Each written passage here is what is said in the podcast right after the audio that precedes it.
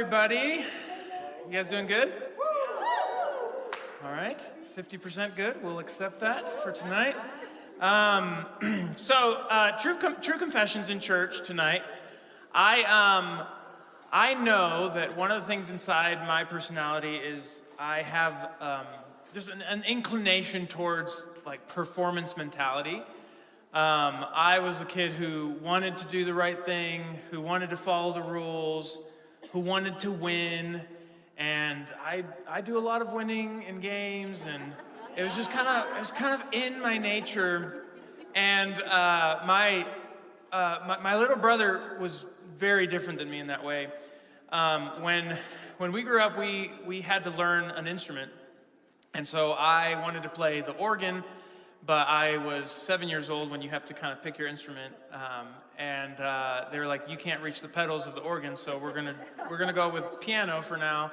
So I started taking piano lessons since I was seven, and I remember seeing the difference between me and my brother. He started uh, on guitar, and when I would get to like recital time, it was just like I would stress massively about a recital. Like honestly, the most stressful moments of my childhood were recitals. Um, and many of you can relate. If you took piano lessons and you had to do a recital every so often, you know that feeling of like, this is the worst. And I like piano and I hate this. And I remember one time, I was probably like 14, and I went to my brother's guitar recital, and I saw him right before uh, he played, and he's just like as if nothing was happening that day. Like, he could have just gone to watch a TV show instead of do a recital. And I was like, I, they're okay. So that means there's something different about me than him. And, uh, and, and there's always like, there's good things to that, and there's also bad things to that. And, and we, all, we all have them. We have giftings and shadow sides to our giftings. Um, but with, with this performance um, mentality, I really started to feel that rub of like, I see myself wanting to perform in order to gain acceptance. So I remember like I, I, would enter a piano competition and it's like all this pressure, all this effort. Why? So that someone else who's really good at this instrument tells me that I'm good at it. And, and so much work and so much stress went into that for me. And then when I was uh, 13 years old, I discovered, you could say, um, worship music because um, one of my friends had um, had this service at a church. They were at a different church, and they invited me to play. They're like, "You play piano, right?" And I was like, "Sure." and, um, and, and playing classical music, which is how I was trained, is very very different than worship music, and, and style in so many ways. But here's what I fell in love with instantly: is that in in classical music, I was playing in order to achieve something with other people, whereas in worship music, I was playing because something had happened in my life, and I had to respond to that.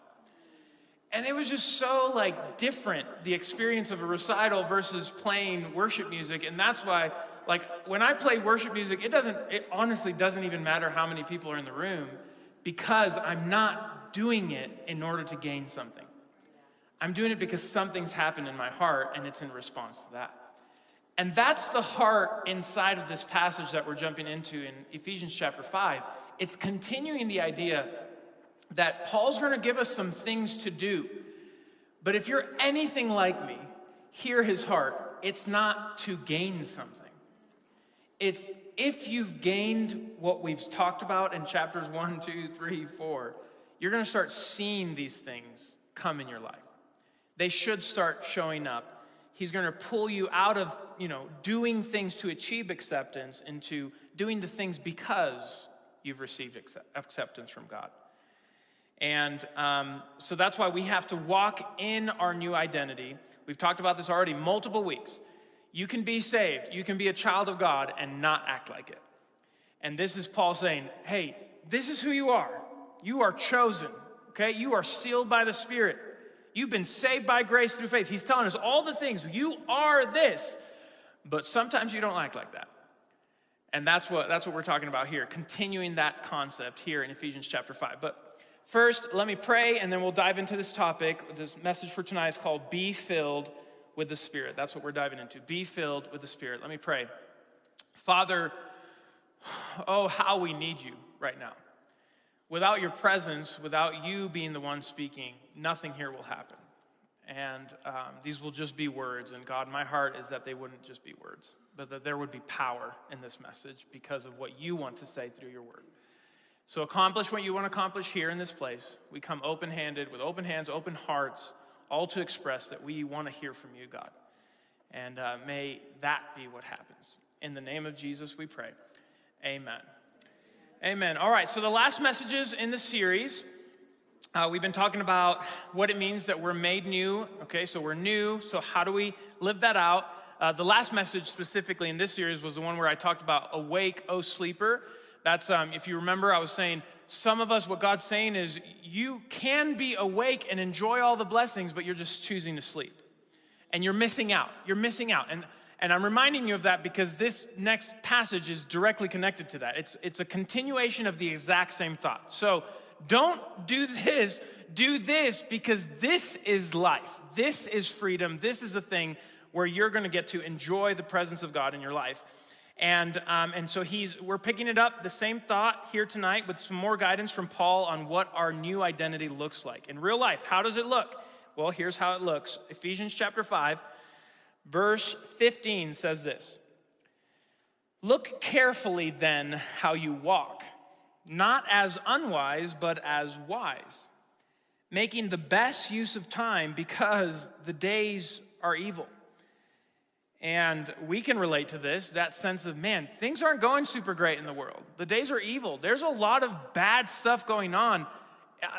that is something Paul says, and he says, because these are the days that are evil, we got to make, make what we have count.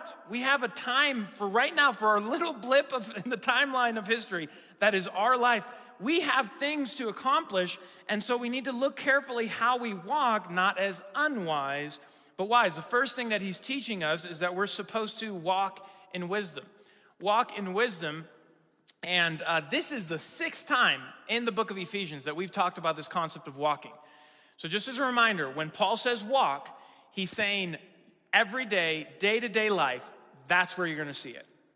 It's not an event, it's a way of living. So when he says walk not as unwise but wise, he's saying this is something you're supposed to practice every single day. And when we bring up the topic of wisdom, honestly, it can be a bit nebulous. And that's because there's the wisdom of the world and there's the wisdom of God. And so I'm not here to tell you that whatever you think wisdom is, where it involves some old person with a long beard that you go ask questions to, that's not what I'm talking about here. Wisdom, the wisdom of God that we're talking about, is the it's the skillfulness of life in living the Jesus way. So, so much time we think of wisdom as something I have to internalize, I have to like swallow. I need to be more wise by just knowing more things. And obviously, knowledge is involved with wisdom, but I want you to stop thinking about wisdom as something that's in here and start thinking about wisdom as the actions that came out. It's the skillfulness. Someone who's wise in the ways of the Lord is someone who's really skillful at living the way of God. Not just saying things that you're like, oh, that's so wise. That's such a great thought. No, it's more than that. It can involve knowledge. Of course, it involves knowledge, but it's more than that. It's, it's someone you look at and you say, man, they really believe this stuff and they live it out. That's a wise person. And, and the hope is that as we live more time on earth, yes, with age should come more wisdom, but that's not always the case. I know people younger than me I consider wiser than many people older than me. So it's not always connected to age, but the hope is, and that's what I want for my life, I want to get to the end of my life and be more wise, not in here, but in my feet and in my hands, that I am skillful in living out the way of Jesus. Because when we talk about topics of wisdom, we are moving beyond just the law of the Lord. Now, the law of the Lord is perfect in every way. It's beautiful. It revives the soul. There's so many things that God's law gives to us. But it's not the end game. And, and it's, it's not like literally God saying, just learn these rules, do these things, and that's it. No, God has so much more for us. And this is why I believe that the world kind of points at Christianity and says, it's just rules, right? Like for someone who doesn't really know a lot about Christianity, their general perspective is like, it's just a bunch of people telling people what not to do. And I think that's a reduction on purpose of what they think Christianity is so that we miss out on what it really is. which is it's beyond just the law of the Lord. When there's law from God, it's awesome. It's God protecting us. We've talked about this so many times already. It's God protecting us. He's saying, That's gonna hurt you. I don't want that for you. But it doesn't stop there. There's this thing called wisdom. And wisdom involves so much more than just what is written in this book. Because there are questions that each one of us has that we say, okay, can we find the answer to that specific thing in this book? Maybe, maybe not. But you can find wisdom in this book, and wisdom will guide you in making a decision. Well, wisdom is the part that's going to help you. So, if that, I mean, that's what God has for us, then it, it, it reminds me a lot of my children, this, this idea of moving beyond the law. I love um, uh, my oldest, Daniela, she's nine, then Raphael's seven, and then we have Fiona, who's two. And with Fiona, there's just the law of mom and dad right now, okay? That's all there is. It's, it's don't do this, do this. I'm protecting her. But it's been so fun now that I have a nine and a seven year old. We are, we are starting to move beyond the law of mom and dad. And we're starting to get to the phase where we're trying to teach them wisdom. We're not, mommy and daddy aren't always gonna have a do this, don't do this. Life's way more complex than that. And it took time for them to grow to get to the space of wisdom. And so, my encouragement to you guys is don't downplay the law of the Lord. It's perfect in every way and it's for your good. But if that's all you've experienced in Christianity, I'm just telling you, you're missing a lot of what's really, really awesome about being a child of God. You're missing out on the part where God says, I'm not going to tell you yes or no. There isn't a yes or no in this one. There's what do you want to do? And, and, and does it line up with all the things I've taught you in my law? Have, have you learned everything from the law and now you get to live in wisdom? And that I have found are the greatest moments of joy in my Christian walk. It's the wisdom stuff for me. The, the law of the Lord, some people really struggle with that. I'm not, that's, it's just not my personality. I'm like, if it's a rule, I'm in, there's a reason for it. That's not, it's not me. Other people, they're like, if it's a rule, why is it a rule? and, and how close can I get to the edge of that rule? You know, like everyone's different and that's okay. But I just want to make sure you hear that God has all this in store for you in regards to wisdom. And that's why he's saying we need to walk in wisdom. So, to bring that to a practical sense, let me just give you four ways to find wisdom. Remember, it's not internal, it's how do I live this out? How do I live the wisdom? How do I walk it out? Um, none of these are going to be surprising to you, but um, let me just point out the nuances of them. So, the first thing, how to find wisdom, you're going to find it in prayer. You are going to find wisdom in prayer. And the first one you say, well, obviously, like prayer, like prayer is the answer to everything, right, in church. Um, let, me, let me be very clear why that has to be the first thing on the list. I have sought to make decisions and to live out wisdom without prayer. I'm guilty of that. I've tried to do that. And I'm telling you, the results aren't the same. So to say I want to have God's input and spirit and Him speaking to me, and yet I don't spend any time speaking to Him, when am I listening? If I can't even speak and spend time, when do I listen? Then I'm simply asking for God to put something in the mail with the answer. And prayer is the opposite of that, just so you know. That's why I always talk about, we think of prayer naturally as like a line up from me to God. And God's like, no, no, prayer is a circle and I'm involved in this circle, and if you pray, you jump in with me. And this process starts of me speaking, you speaking, me, you know, God hearing my prayers, me hearing from God, me sensing what God wants. All that, it's, it's this beautiful partnership that happens. But you have to be in prayer. It's on you, that's your choice. You can choose to pray about that topic or you can choose not to. And I wish I could say I've always prayed about every single topic I needed wisdom for. That's not true of me. But that's why we start here. How am I going to find it? It starts in prayer. I find it in prayer. Second thing, I find it in the Bible. When the Bible speaks to something you are seeking guidance on, it does speak to it. That is wisdom. That is skillfulness. There's not one thing you can take from God's word, put it in practice in your life, and be like, oh, that was just foolish. There's nothing in there that you can find that will be that way. And if this is where we're going to find, you know, guidance, wisdom, then it's just logical to say you you have to know what's in here in order to put that into practice. So if it's like, okay, I'm going to find wisdom in the Bible, but I don't want to spend any time knowing what the Bible says, you're not going to find the wisdom in the Bible. There, there's certain things you're never going to Google and find in here. Okay? Google can help you with some of the topics, right? But there's some things, I'm telling you, some things you're going to find only because you were spending time in the book and then you were like, what? That's in there? You're going to find that. And that's wisdom. That's wisdom for your life. You're going to find it in prayer, in the Bible. Next, you're going to find it in others. You are going to find wisdom in other godly people. And um, that is because not all the things specifically in your going on in your life you're going to find right here in the book. Like I said, only if it applies. There's going to be things you're going to face, and you're going to be like, okay, I looked, I Googled, I spent time in here, I found nothing. I asked people about it, I found nothing. Okay, now it's time to ask others for wisdom. And then you ask yourself, well, who do I ask? And my answer to that is refer to points one and two of that list. Who are the other people I should ask? Ask a person who you know is living a life of prayer. Ask a person who you know spends time in God's Word.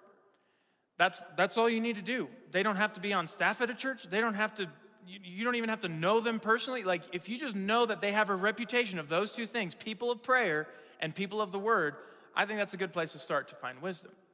So you're going to find it in prayer, in the Bible, in others. But then this last point, because just because you ask someone for wisdom that doesn't mean you'll find it. And that is why, just because you ask someone, you're like, well, I've heard they pray, I heard they spend time in the Bible, that doesn't mean they're going to give you wisdom. And that's why God's word presents this last, last point, which is you're going to find it in multiple people. You're going to find it in multiple people. So, yes, you're going to ask other people, but don't just ask one person. Um, I've found that as I'm trying to pastor and help people, and they're kind of navigating the topics of wisdom of their life, we go through the prayer. Are you praying about this? Yes. Have you sought God's word? What does it say about this? Yes, it says this. Great. That gave me some guidance. And then I asked someone else and they told me this and it went terrible. You're missing the last point that there's wisdom in a multitude of counselors. So you do listen to every single person that you're asking, but you ask more than one because the beauty is that there's a protection inside the fact that if you ask three people the same question and they all three say the same thing, there's a safety there. Okay, that's wisdom. And if you ask three people the same thing and get three completely different answers, at least that reveals that you have the wisdom to say, I need to take some time on this because I don't see any wisdom on this topic. And then just wait and then keep asking more people. see, it becomes very practical at that point. And then continue all the same things. You're still in prayer, you're still spending time in the Word, you're asking other people, and then you're looking for that in the multitude of people, multiple people. I'm telling you guys, that is that's wisdom right there. That's how you find it. And um, and I can not just teach that to you. I can tell you that is real. I've lived that every single major decision in my life. Those are the four things that help me find wisdom. So I'm not just teaching it; I'm entrusting that to you and saying I, have I've lived that to be true, um, and and that is available for you just as much as it is for me. So we're going to walk in wisdom. Then the second thing we're going to do is we're going to understand the will of God. It's right there in verse 17 when he says this Therefore, do not be foolish, but understand what the will of the Lord is. What the will of the Lord is. All right, we finally got to the topic, right? No young adults pastor can last 12 months without preaching about the will of God. And I've mentioned it here and there, but we finally actually made it to it. Uh, here it is, the will of God. And um, I love this verse because it presents something quite different than what I originally thought the will of God was. And um, two things about this verse that I'm going to point out, and then we're going to talk about the will of God, and, and just uh, I'm going to give you an illustration that's been helpful for me as I've lived this out. The two things I want to point out is that notice that he says, Therefore, do not be foolish, but understand what the will of God is. Anytime a contrast is presented in Scripture, the contrast, the thing he's saying don't be is just as helpful as the thing he's saying do be that. Okay, so he's saying don't be foolish. What, what, when you hear the word foolish, that should always ring a bell and be like, okay, yeah, that's the opposite of wise. That's what the Bible talks about. You can either be the wise person or you can be the fool. Okay? And those are the two, two options. So he's, he's connecting the will of God to wisdom okay?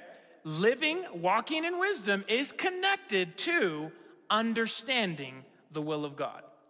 Because so many times we think of the will of God as, um, as just this prize that we're gonna find if we're lucky. And he's saying, no, no, no, live this out day by day. Wisdom, wisdom, find it in those four ways. You do that, and guess what is gonna happen is you're gonna understand the will of God. That's what's gonna happen. Uh, I'll explain that, uh, how that pans out here in a second. But the second thing I wanna point out is that the word understand in the original language, when he says that you'll understand the will of what the will of the Lord is, understand is not a cognitive word, meaning he's not saying you will receive information that is the will of God. Okay? That's always what we think. God, is it your will for me to do this or that? And then I understand that God's saying, yes, it's this. Okay. That's that it can be that, but the word understand is greater than that. The word understand specifically means that you applied the knowledge you have. So you're going to gain knowledge as you live through life with wisdom, walk in wisdom. And then when you do it, that's when you understand the will of God. And so much more, eh, you know, when we think of the will of God, we think of it as something that's crippling. like, I can't move until I hear the will of God. And God's saying, no, it's the opposite. It's the doing. It's live out the wisdom. And as you do that, you will understand what my will is. And um, so here, here's the picture I would give to you. And this is just my experience on how I've sought the will of God. I originally thought it was going to be something like this. So, this is the largest book in my office I could find because um, I remember I used to watch, like, there was this cartoon about some bears who used to trip out on some juice, and, um, and they all had this book. And, um, and this book was like inside their temple kind of thing. And we think of God's will as like that kind of thing, where it's like we're living life, and if we could only find the mysterious book of the will of God, if I could just, you know, become Nicolas Cage and like do the national treasure thing and get to this book and then be like, oh, I found it. It's God's will. And look at it. This is my interlinear Bible. So it like has like Hebrew and Greek, and I don't read either of those languages, but that's why it helps me. Um, but this looks really mystical. it's like, oh, here it is. And, and H, H O A, Hoagland. There I am. Hoagland. What am I supposed to do? Oh, Christina. I bet Christina, I'm supposed to marry her. And like you're thinking, like, that's what I have to find. I have to find the things that my life is supposed to be. And I'm just telling you guys, in my experience, it's never been that way for me. Okay, I've never experienced the will of God in such a way where I literally just hit a piece of information. I was like, oh, there it is, I found it. So it's less of like this magic book that you need to spend your life searching for. And it's a lot more like going on a road trip with God. It's a lot more like saying, okay, so the will of God is this car, and I get to choose if I want to hop in that car or not, and I'm going to hop in the car. And so I hop in the car and we're going on a road trip and and I'm spending time with Jesus and he's driving and Jesus take the wheel and we sing the song together and um, and he's like, here's a map, like where do you want to go? And and I'm like, oh, I well, I kind of want to go to this town. And, and Jesus is like, you know, nothing good comes out of that town. Like we don't need to go to that town, right? Like that's that's not for your good. And you're like, I'm kind of like, well, I kind of want to though. There's like something pulling me towards him. He's like, yeah, that's your flesh. That's a real thing. And um, but that's not best for you. And so I say, okay, yeah, that's right, God. I'm not going to go to that town. And I'm like, well, what if we went to, um, what if we went to the beach or what if we went to the mountains, God? Like, which, which one should we go to? And God's like, whichever you want to go to. Both of those are fine. There's nothing I have to say to influence your decision either way. And so we go to the beach because I wanted to go to the beach. And that's God delighting in me and me delighting in God. And that happens inside the will of God. It's not just God telling me things. There's this conversation. There's a circle, there's not just a line. And, and I'll be looking at the map and I'll be like, oh, we're this far away from the beach. And then suddenly I feel the car stop and I feel, and I look up and God's like, oh, I wanted to stop at this restaurant because I know this is your favorite restaurant. And I just, this, all this is about is just blessing you. There was nothing you had to pick or decide or torture yourself over. Should we eat here or there? He's like, I just wanted to bless you. I know you love this place. And I, I'm trying to present the picture of uh, the will of God as living out wisdom and spending time with God, and less of you begging God for Him to say something because you don't know what to do. If you'll just get closer, spend more time in that car, spend more time talking with Him, I can tell you by experience that I found and I understood the will of the Lord when I did that. And when I chose to hop out of that car and start my own scavenger hunt to find that book, I found myself very frustrated. Very frustrated with God specifically. So I'm just trying to give you guys a sense of what it really is like when you're seeking the will of God. And so when you're saying, Should I have this job? And if you feel a tension in your spirit, then what, ask yourself, What's the tension? God, what's this tension? I have this job, and what's this tension? Oh, well, it's actually because they're asking me to do something that's against my personal convictions. Great. There's my answer. If God doesn't bless it, then why would I be a part of it? So it gives you some practical steps. Okay, now I can make a decision. Instead of feeling like God has to say no, maybe He already did, you just didn't see it. And the only way you're going to see it is more time with Him, more time with Him in prayer, in the Word, listening to wisdom from others and from multiple people. That's how it happens. All right? So we're going to walk in wisdom. We're also going to understand the will of God. But it's all leading towards this, and this is really the point of the message. That's why I titled it the message Be filled with the Spirit. Be filled with the Spirit.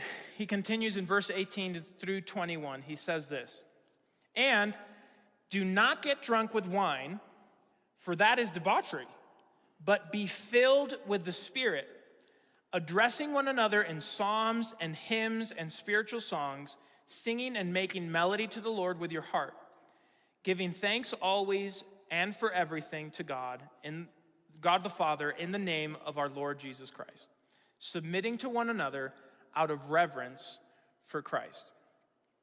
Now, I, I have always thought that it is odd that the illustration given of what kind of like the opposite, the antithesis of being filled with the Spirit is, and it's, it's drunkenness. And I don't know if, if, that affects you guys the same way. I've always been like, that's so weird. Like, it just feels like such a left turn for me in Scripture. And honestly, as a preacher, there's always the temptation to be like, okay, I'm not going to talk about that. I'll just focus on the be filled with the Spirit stuff because I don't know exactly like why God chose that. But like I've always said to you guys, if God chose to illustrate something through the inspiration of the Holy Spirit through Paul to the church in Ephesus, I'm going to believe that there's something there for us. Okay? so I, I spent some time this weekend. I was like, okay, so if that's the picture, if he's saying, don't be drunk with wine, and then, but instead be filled with the Spirit, I just started asking the Lord, and I asked him, I said, what is it inside of drunkenness that I need to see? What is it in here that is the antithesis of what you have for us? And so I just started thinking, like, what are the reasons why people get drunk? And I know there's, I mean, there's an infinite number, I'm sure. But um, just to name a few, I started thinking, well, some people get drunk um, for acceptance. Some people get drunk because there is a group of people and they're already massively insecure. They, feel, they don't feel known or seen or loved in any way. They walk into a group of people in such an environment that they feel that if they partake in a large amount of drinking, that gains them acceptance inside of a group that they desperately want it from. And there's actually no deep desire for alcohol in them. It's simply the desire to belong that's driving them in this direction. And sometimes that's the only time they do it, and sometimes it awakens an addiction in them and it just leads down a terrible path for them. Debauchery, that's what the Bible calls it.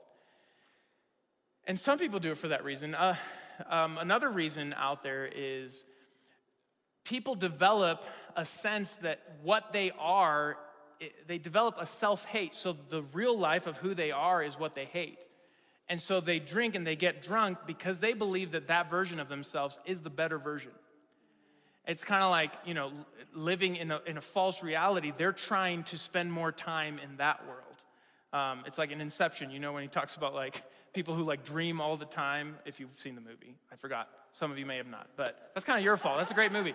Um, anyways, they, they like dream as part of the, the movie, and there's people who just dream all the time. And, they, and there's this line where he says, the dream has become their reality. And that's what I think of. Some, some people, the dream, this alternate version of themselves in drunkenness, that's, they want that to be their reality. But sadly, it never becomes their reality. You always come back out of that. And uh, the last reason I'll mention is uh, the one that's very obvious to everyone inside of culture who sees this practice regularly is that it is one of the methods of medicating your pain. That's why, you know, the phrase drink away your sorrows, like all these things, this is commonly known in culture because it, it is a brief reprieve from what I feel is unbearable in life. And I don't really care what it is as long as it gets me away from what's real and what hurts at this level. And just naming three of the reasons that we could just come up with so easily of what, what appeals to people in regards to drunkenness and why people pick up that bottle and say, Yes, I'll partake in this all the way to the point of drunkenness, is because you're choosing a bottle for those things when God has already offered you something to have those things. You're saying, oh, if I could just get drunk, then maybe this group of friends will accept me. Well, what about a reality where the Father and Creator of everything accepts you? And, and, and I'm doing this because I, I believe that the better version of me is this version. What if God says that I actually have a plan for your life and it's really awesome and I don't regret making you in any way? I'm very, very happy with the personality I gave you. I'm very, very happy with all the quirks I gave you. You are my child, and that's beautiful to me. And the best version of you is the one I made. So come back into that. And what if, what if instead of having to drown my sorrows away and run away from my pain, the God of the universe says, Hey, but if you do these things, this is my way of getting close to you in pain. You don't have to run away. I'm coming closer and closer. And so I just think maybe that's some of the reason why God presents this idea because here's drunkenness, and here's what we're about to study what it means to be filled with the Spirit. And what he's presenting you is the choice that you and I have. And the choice you have in drunkenness, it's always your choice to pick up that bottle. And he's saying, here's three other bottles, if you will. Here's three other bottles that you can still pick. And if you're running away, if you're doing anything to distract yourself from the things, the options that I'm presenting to you, here's what it looks like to pick the Holy Spirit. Here's what it's going to look like when you take this bottle, take a drink of this. What's that drink? It's these three things that are presented inside the passage. And we're going to spend our time just studying what are those three things. Let's apply them, and then we'll be done for today. The three things are right there inside the passage. You can see it for yourself. But be filled with the Spirit, and then he lists the three things. You could almost add the word by. Starting in verse 19, he says, by addressing one another in psalms and hymns and spiritual songs, singing and making melody to the Lord with your heart. Now, many, um, many scholars, when they have studied this passage, they've said that um, being filled with the Spirit is, is the event that he's presenting. This happens, and when you're filled, then you see the things like addressing each other with spiritual hymns. Then you see those things happen. Um, and uh, I, I've actually, as I spent some time on this this week, I realized that I believe that the passage is pointing us to more of an interpretation of saying that the filling of the Spirit happens by means of these things. That as you do these things, that's when the filling happens. Now, here, here's, well, I, the reason I believe that specifically in this passage is because the context of the passage, living out the wisdom and, and understanding the will of God, that would all make more sense to say, okay, and as you do these things, then you're filled with the Spirit. Also, the grammar of the sentence, uh, for those people, which, I, like I said, I don't know Greek, I don't speak it, but I spend the time studying the people who do know it, and I listen to all their arguments, and I'm like, yeah, I, I see how that's the one that makes the most sense in regards to the original language. Um, and uh, if that's what's being said, that's extremely significant because there are, you know, there's some of us who we have an experience that we can say that was that was when the Holy Spirit really got a hold of me. And and I am not here to tell you or, or negate anything that God's done. If God did in your life, I affirm it and I support it fully because I know the things that leads to, and all those things are awesome. But what I'm bringing up here in this passage is I also know that that's not every single one of our story. You may not have a moment where you're like, oh my gosh, that's exactly when I would say, then that, you know, the Holy Spirit got a hold of me and then I started seeing these things. For, for some of us, it's actually like, well, I started walking out these things in my life and then I, I experienced the Holy Spirit. And, and I think that's what this passage is bringing up. Not some separate thing that you have to say, okay, but be filled and then these things happen. No, he's saying, be filled by doing these things. If, if you put your whole heart into the three things we're about to talk about, the filling of the Spirit comes with that. So the three things are one, he says, gather with God's people and worship. Sing. Gather with God's people regularly and sing. And um, if you've ever wondered why he lists those words, there's, there's a lot of talk among scholars about like why psalms, hymns, and spiritual songs. Honestly, guys, it doesn't really make a difference. We know the Psalms are the Psalms, the book of praises that the Jewish culture would have known. He's like, so, so using the songs from the Old Testament, and then he uses the term hymns. Hymns is the general word for any song written to a heavenly being, a spiritual being. So if, if they went into the temple of Artemis, they would have called the songs being sung in that temple hymns. Okay, so he's saying use songs to gods but use them for God, the God, the one true God. And then he says spiritual songs, which is um, just bringing uh, specificity to the fact that the songs should come from a place of time with the Holy Spirit. This isn't just like someone thinking, you know, thinking up a song and then just being like, oh, let's just say that song is singing to Jesus and that's what he wants. No, I actually believe that what we're invited into is a process of things that emanate from time with the Holy Spirit. And so this is why New Life Church is committed to writing songs. And we fully believe Sing to the Lord a new song is part of the invitation. And we steward that as best as we can. And I'm telling you, that experience of seeing these new songs come to life, that's what spiritual songs are. It's, they didn't just come out of nothing. They came out of time with Jesus. They came out of time with the Holy Spirit, you know, spending time with Him and saying, Lord, what do you want to say? What haven't we sung about you that we should be singing about? All that, that's a spiritual song.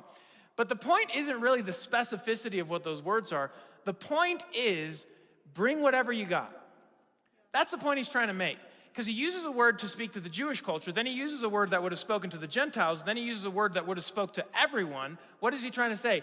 Whoever, wherever you grew up, whatever it sounded like, bring it to God. Bring it in worship to Jesus. If you got a guitar, use your guitar. If you don't have a guitar, use whatever you got. You got drums, you know, you grew up in a different culture style. Bring whatever you have. And the point is, use it for God. Worship Him and gather with God's people regularly. Then he says, give thanks always. Give thanks always. And giving thanks as a discipline in your life is the filling of the Spirit in your life. I don't know how I can give thanks always without the Holy Spirit. I, I mean, I, I can tell you guys, I, there's no chance I would have thanked God for some of the things that have happened if it wasn't for the work of the Holy Spirit. And to be specific about what I mean by that, I want you to bring up to mind. Think about, think about one of the most difficult things you've ever gone through in life. Remember when that was. Think, oh, it was around this year. Here's what was going on. Here's what I was facing. Here was my involvement in it. Here's how much was happening to me. Here's how much was happening to people I loved. Just, just bring that to mind. And now that we stand further down, further away from that situation that you've lived in, can you look back and see God's goodness woven in it? You can see that now, maybe. But I also remember being in it and being like, I, I don't see it. I have no idea where the goodness of God is woven. And the process of growing a discipline to give thanks always is the process of you saying, okay, now that I'm over here, I look back at that situation and I do see the goodness of God woven inside that scenario where He was near to me. He shared in suffering with me. I sensed His nearness even though things were going terribly in my life. And thankfulness, growing the discipline, is to say, because I now see that in that, as I face today, even though I don't see it, I'm going to believe it. And I'm going to thank God for the things I don't see, but I believe. That's how you get the discipline of, that's why he can say, give thanks always. Because at first you're like, always? Are you kidding me? No, maybe not as you're like, oh, I give thanks, God, that this terrible things happen to me. No, no, no. It's, I give thanks to you, God, that you are good in the midst of this terrible thing. And I believe with my whole heart that there are good things you're up to in the midst of my chaos, in the midst of this brokenness that I have to live through called earth. I believe that surely your goodness and mercy are following me all the days of my life. And for that, I give you thanks. For that, I'm going to give you thanks. And that, if you get to that place where you can grow in that giving thanks to God, giving thanks to others, giving thanks to God for others, all those things. That's the filling of the Spirit in you. And the third thing he mentions, he says, submitting to one another. Uh, the word submitting there in that verse, he's saying, think about others more significantly than yourself. That's how Paul presents the same exact idea in the book of Philippians. He's saying that we would count others more significant than ourselves. The point being, when you don't just look inward and you start looking at the needs of others and saying, you know what, that matters to me. Their pain is going to be my pain, their joy is going to be my joy. I want to think of and love them, give of myself to them. And when he says one another's, we're talking about inside the family of God. If you do that in the family of God, that's the, that's the Spirit at work in you. He's filling you up and He's overflowing in you. And that is, that's one of the greatest joys in life is when you see the Christian go from this to this. Instead of just, okay, I need the Bible, I need a sermon, I need a good worship song, I need all these things, I need that, I need, I need, I need, I need it. Nope. But you know what? They need something. And so much of your growth can be stunted in the Christian life if you're only doing the inward stuff. So many of you, maybe you're like, man, I, I feel like I grew and grew and grew, and then something just stopped in my Christian walk. Were you loving others? Were you thinking about others? Because maybe that's what's in the way of this next season of growth that God has for you. So, that's the filling of the Spirit. Here's how those things happen. And as we spend time on these three applications, I want you to ask the Holy Spirit right now which one do you, uh, which one is God inviting you into specifically tonight? And maybe you're like, it's all three. Well, that's great. If that's, if that's what the Lord's saying, that's great. Can I just tell you, one would be perfect. We're not trying to fix everything here tonight. We're trying to say yes to God. And the enemy tries to overwhelm you with all these things of like, oh my gosh, you got to do all these things. And God's like, no, no, no, let's just do this. Let's just do this. And so I ask you, How's your commitment to gather with God's people regularly in worship? This has been challenged because we now have online ways of, you guys can watch better sermons just so easily on YouTube. like, you don't have to come on Tuesday night to hear a sermon, it's everywhere right now. But you're not gathering with us to worship Jesus when you just watch someone else's sermon. The reason I love Tuesday nights is because of my commitment to worship God regularly with God's people in every opportunity I can fit because I've experienced the filling of the Holy Spirit in these moments. It's me doing these things that my commitment to this that I get to experience that.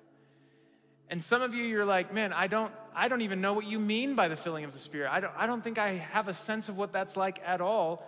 Well, I ask you, is church and gathering with God's people something you view as a bonus?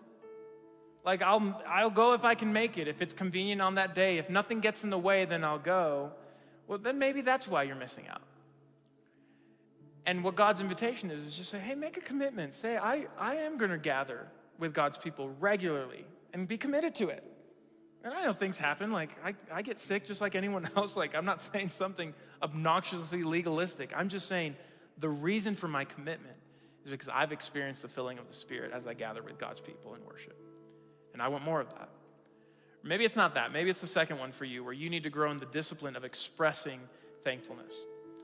Where thankfulness doesn't even feel like a category in your life because it's never been something you're like, I have to come back to that.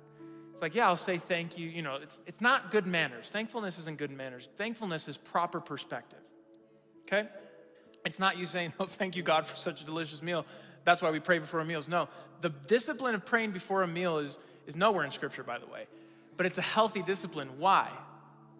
Because it brings me into thankfulness if I'm willing to go there. And I love praying before meals. I love thanking God for things that have nothing to do with the meals before meals. Why? Because it helps me. It's, it's one of my disciplines of saying, I'm going to come back to thankfulness. And if you can't easily name the last time you expressed your thankfulness to God, that's the invitation. Maybe you need to say that to God right now. There's something He's done, He's been so good to you, and you've never said that to Him. Well, tonight could be that night. You could express that to Him. And the last thing is think of others more significant than yourselves. I would challenge you guys if if you see a need in one of your brothers or sisters' lives, and you've seen it, I would, I would argue that you're seeing it not by chance. The fact that you're seeing it is probably the fact that God's calling you to meet it. If it's at all within your reach, if there's anything you could do to meet that need, whatever it is, I'm not talking about financial, it can be financial things, it can be anything, any kind of need. If you see it and you can meet that need, my challenge to you is to not let this week end without doing something there. Do something to meet that need. And if you're like, oh, well, if we're going to count others more significant than ourselves, like it should be, it shouldn't be just like a pastor telling us to do it and then we do it. Well, no, that's not the entirety of it, but would you argue that it's less than that? That loving others is less than like just simply responding to a challenge? Obviously not. It's so much more, but I'm just saying it's not less than this. So here's the challenge if you see a need, if the Holy Spirit has now brought up something in you, act on that. Commit to gather with God's people regularly, or commit to growing in the discipline by expressing thanksgiving to God.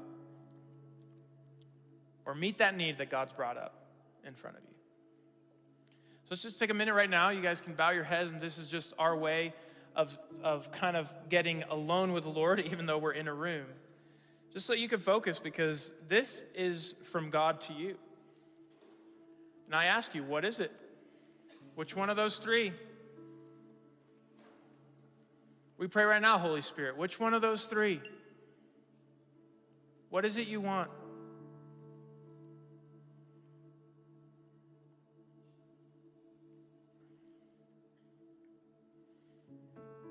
And whatever went right there through your heart, it's now your choice to say yes. Yes, you can brush it off. Yes, you can ignore that. And that's what we've talked about. That's the grieving of the Spirit. Don't grieve Him. Step into this. Take a risk. Take a step of faith. Say, okay, here's what I'm going to do. This is what it is, Lord. And I'll step in faith and say, I want to lean into these things so that I can be filled with your Spirit and overflow with your Spirit into the lives of others.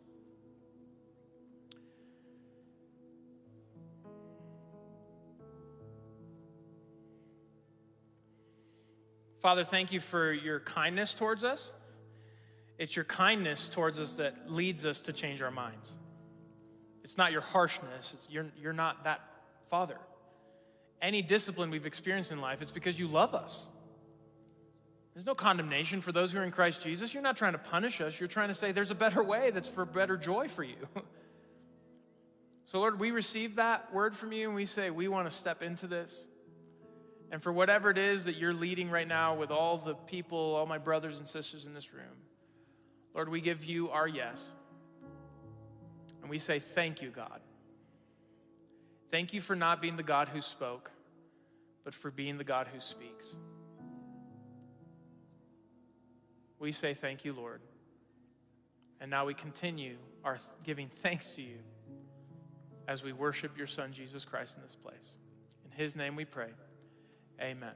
Amen. Let's stand up and thank the Lord in song.